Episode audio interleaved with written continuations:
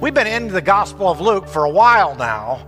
And uh, boy, the Lord just keeps keeps revealing through uh, Luke's gospel his his his uh, the, his weight, his intent, his desire for us to, to learn. And we got a very familiar story on one hand this morning, one that most of us, many of us in this setting uh, would know, and, and, uh, and yet I have decided not to even try to illustrate it but simply to try to retell it in some ways this morning because I think the details are so uh, significant.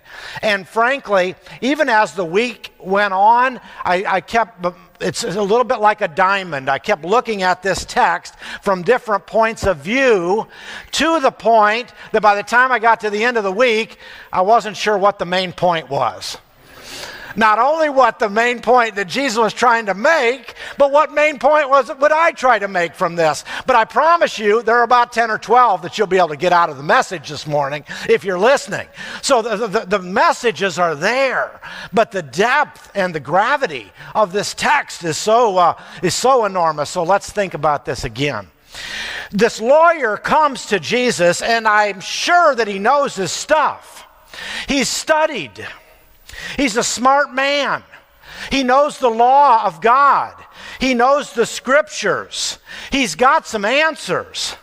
And, and he comes, though, with, with a problem in his own heart because the text says that he wants to trip Jesus up. And so he knows the question he asked Jesus is not an easy one to answer. What must I do to inherit eternal life? That sounds, on one hand, it's easy, but on another level, it's incredibly complicated, and there are a lot of ways we can get tripped up along the way. But Jesus is smart too. Okay? And he answers with a question. He answers and he says, What is written in the law? How do you read it? Now, what comes next, in a way, the, as the gospel writers tell this story, is a bit surprising. Because the lawyer, who is this villain of sorts in our text, answers perfectly. He gets the answer right. It's very good. He ties together two Old Testament passages. One, love the Lord your God with all your heart and soul, mind, and strength. And then another passage found in Leviticus love your neighbor as yourself. So he's reading and synthesizing this Old Testament scripture and answers very insightfully with this heartful message that, as Katie has already pointed out to us, is central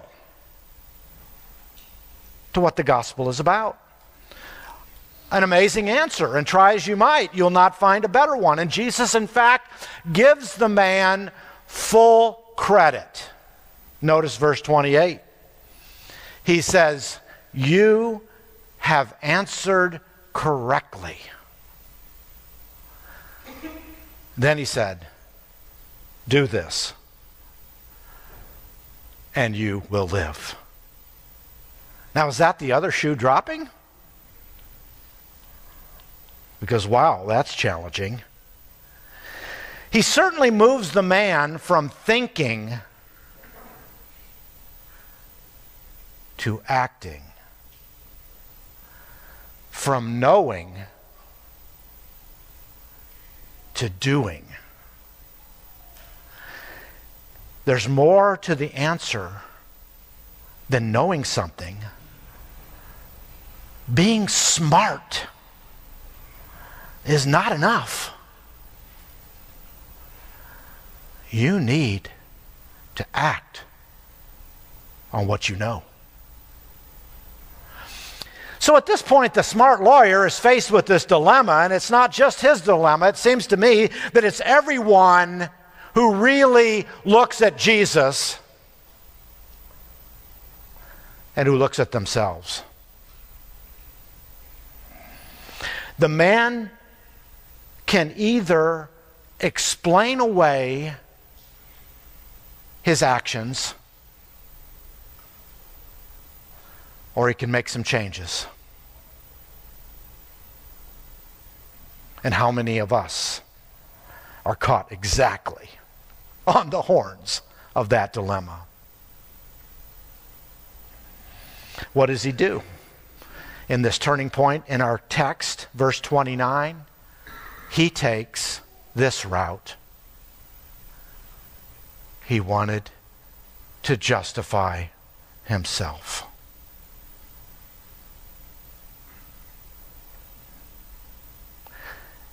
And so he asked Jesus, Well, who is my neighbor?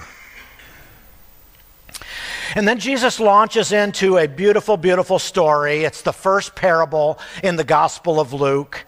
And this morning, for just a moment, I want you to choose a character from the story. So we'll kind of all get engaged in this. And there are several. The story is so detailed and so engaging that you might find yourself within, in, within any number of people within the story, but here are your five to choose from. You get to pick one of these. Are you a victim? That is the one who was in the ditch and needed the bandaging and needed the oil and needed the inn and needed somebody to take care of him. Are you the church leader? That is, the priest or the Levite. And maybe you're not even a church leader, but you act like one, so to speak. Maybe you're the owner of the bed and breakfast, that innkeeper. He's kind of an interesting, intriguing person in the story, and I'll help you to see why in just a moment. I've labeled the Samaritan the good foreigner. Is that you? Or are you the last guy, the smart one, the lawyer himself? Did everybody get to pick one? How many of you have picked one? Come on, raise your hand. All right, you got somebody. How many are not unsure? How many you see yourself in several of them? All right. First, if you're the victim. I'm sorry for your hurts. I'm sorry for your wounds and for the ways that you're experiencing loss. But I want you also to know from the first words of Jesus' story, most of those listening would not have had a lot of sympathy for you. They would have recognized how stupid you were for taking that section of road from Jerusalem to Jericho by yourself. Everyone knew it was dangerous. Thieves would hide in the caves, along the curves, and along the cliffs, and ambush unsuspecting travelers. So it was a route you or anyone else should not travel alone. But you were alone. So it's natural for others, for us to think to ourselves, this guy is getting what he deserves. Or, as Forrest Gump's mama once said, stupid is as stupid does.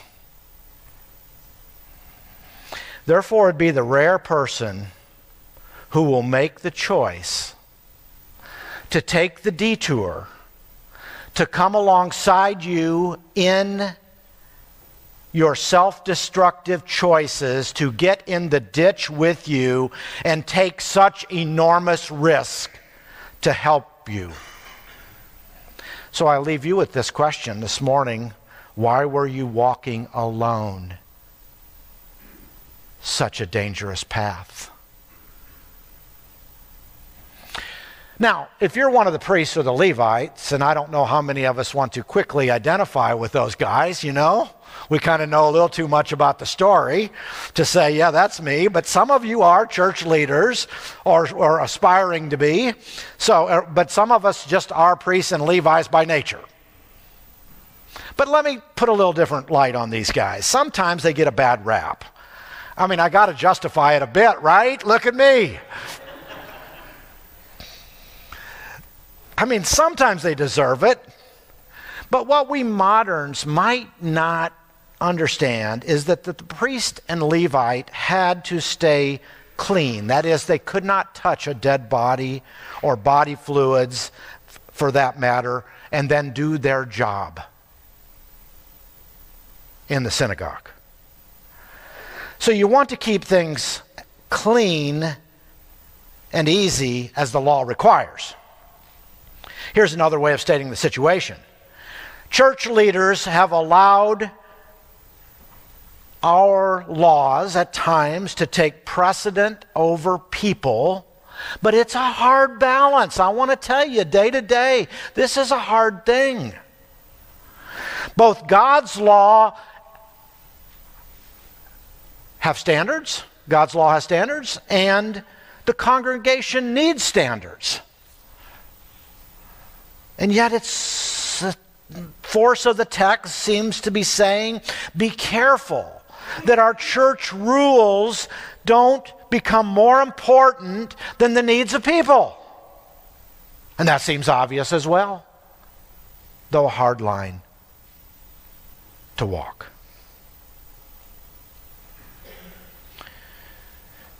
So, you priests and Levites, you church leaders, you may not be able to help everyone, but you need to ask yourself some questions as it pertains to especially your own indifference.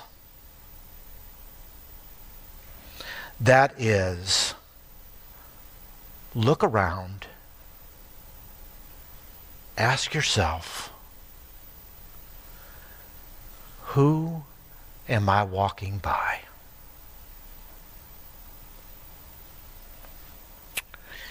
Now, how about that innkeeper? He's been put in a little bit of a difficult spot. He's got a small business to run. It's hard. There's all kinds of difficulties that make that tough to keep stay in business. He's got income and expenses. And this good foreigner comes in and says he's going to return and cover the cost and pay all the bills incurred. But what if he doesn't return?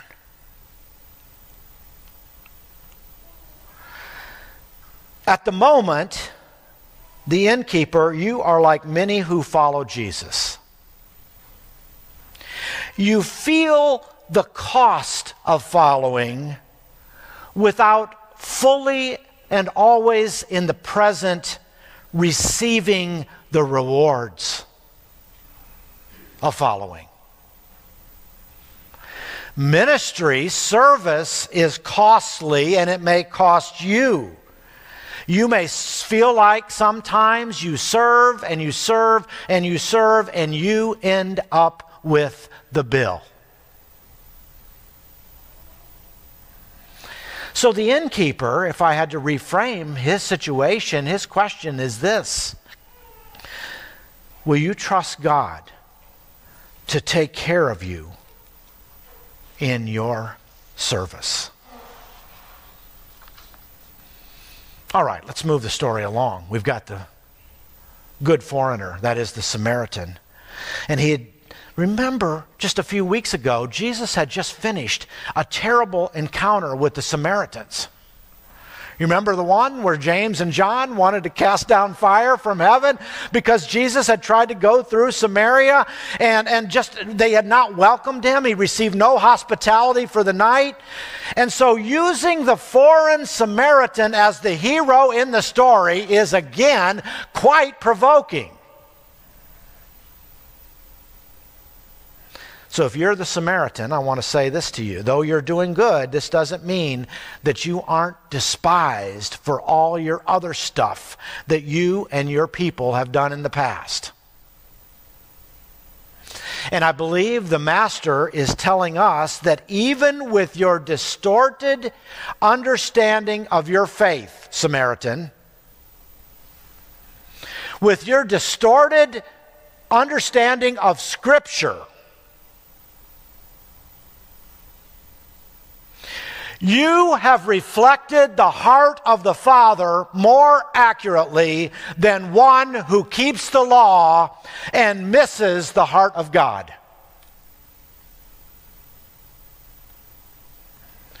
And we see the tie of your character and actions to the upcoming cross of Christ. You see, the man in the story who is most despised becomes the caring Savior. And the Good Samaritan is like Jesus himself, who paid every cost associated with healing the hurt and the broken. The text says in verse 36 Which of these three do you think was a neighbor to the man who fell into the hands of the robbers? And the expert in, in, the law replied, The one who had mercy on him. And Jesus told him, Go and do likewise. How did this good foreigner get it so right? All right, one more in our text, and that's the smart guy the lawyer. I want to tell you, if you're that guy, there are a lot of those guys running around. I'm that guy way too often. So I, I kind of know them, kind of sniff them out here and there. Smart as you are, don't mess with Jesus.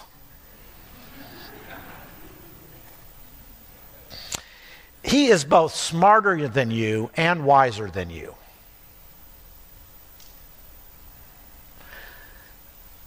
Your problem at root is like millions and millions of modern people in this country today.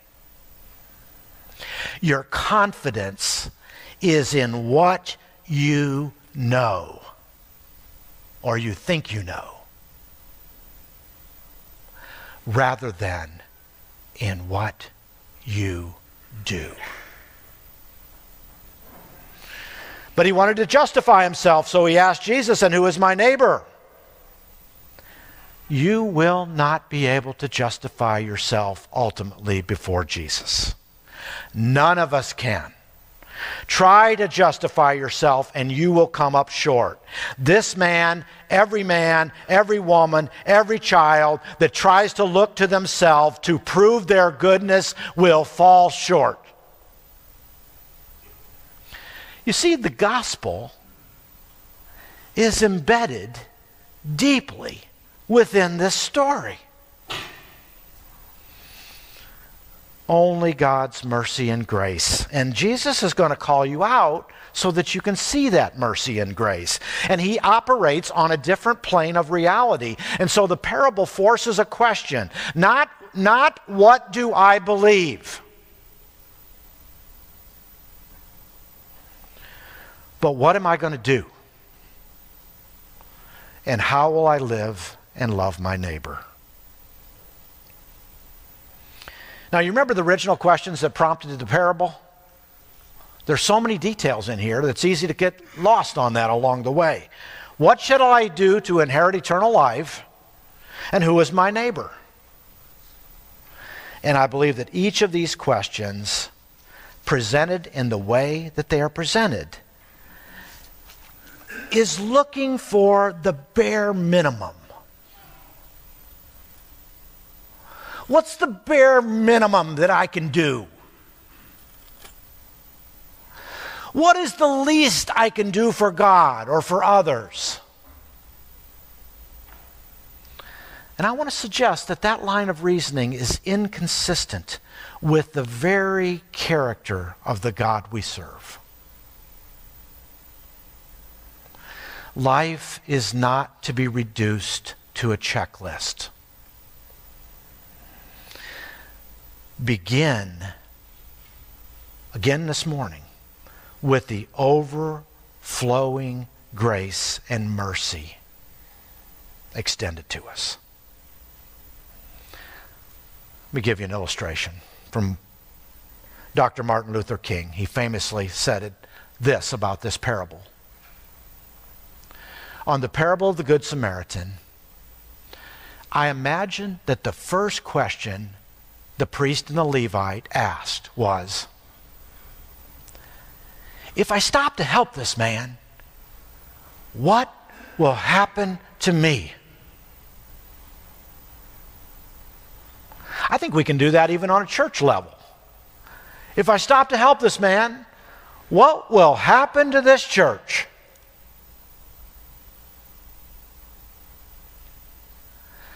But by the very nature of his concern, the Good Samaritan reversed the question. If I do not stop to help this man, what will happen to him? I believe that gets at the heart of the matter. Our temptation again and again is to make it about me. The other looks at it from the heart of God. What does Luke want us to get from Jesus' words? We're confronted with this truth. Jesus' story defines the neighbor love like few other examples have ever illustrated. Maybe the greatest illustration is this story, except for his own hanging on the cross. The greatest act of being a neighbor. Neighbor love refuses to draw boundaries, to qualify people for care Neighbor love prioritizes compassion over religious rules. Isn't that what our text is telling us? Neighbor love does the ordinary things that are both concrete and costly for the sake of others. I put it this way I don't know if it was my best effort. I played around with how to summarize it several different times, but go ahead and put up the next slide there. That rather than finding ways to keep others on the outside, this, this is what this parable is telling us. You are invited by God's immeasurable mercy to become a compassionate neighbor to all. Let's finish with the verses 36 and 37 once again.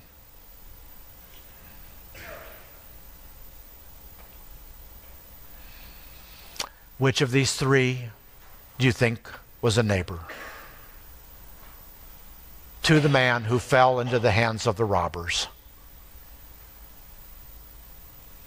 The expert in the law replied. Again, his answer was amazing. The one who had mercy on him. And Jesus told him,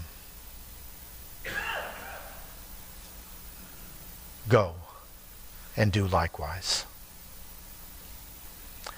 This is the invitation for today.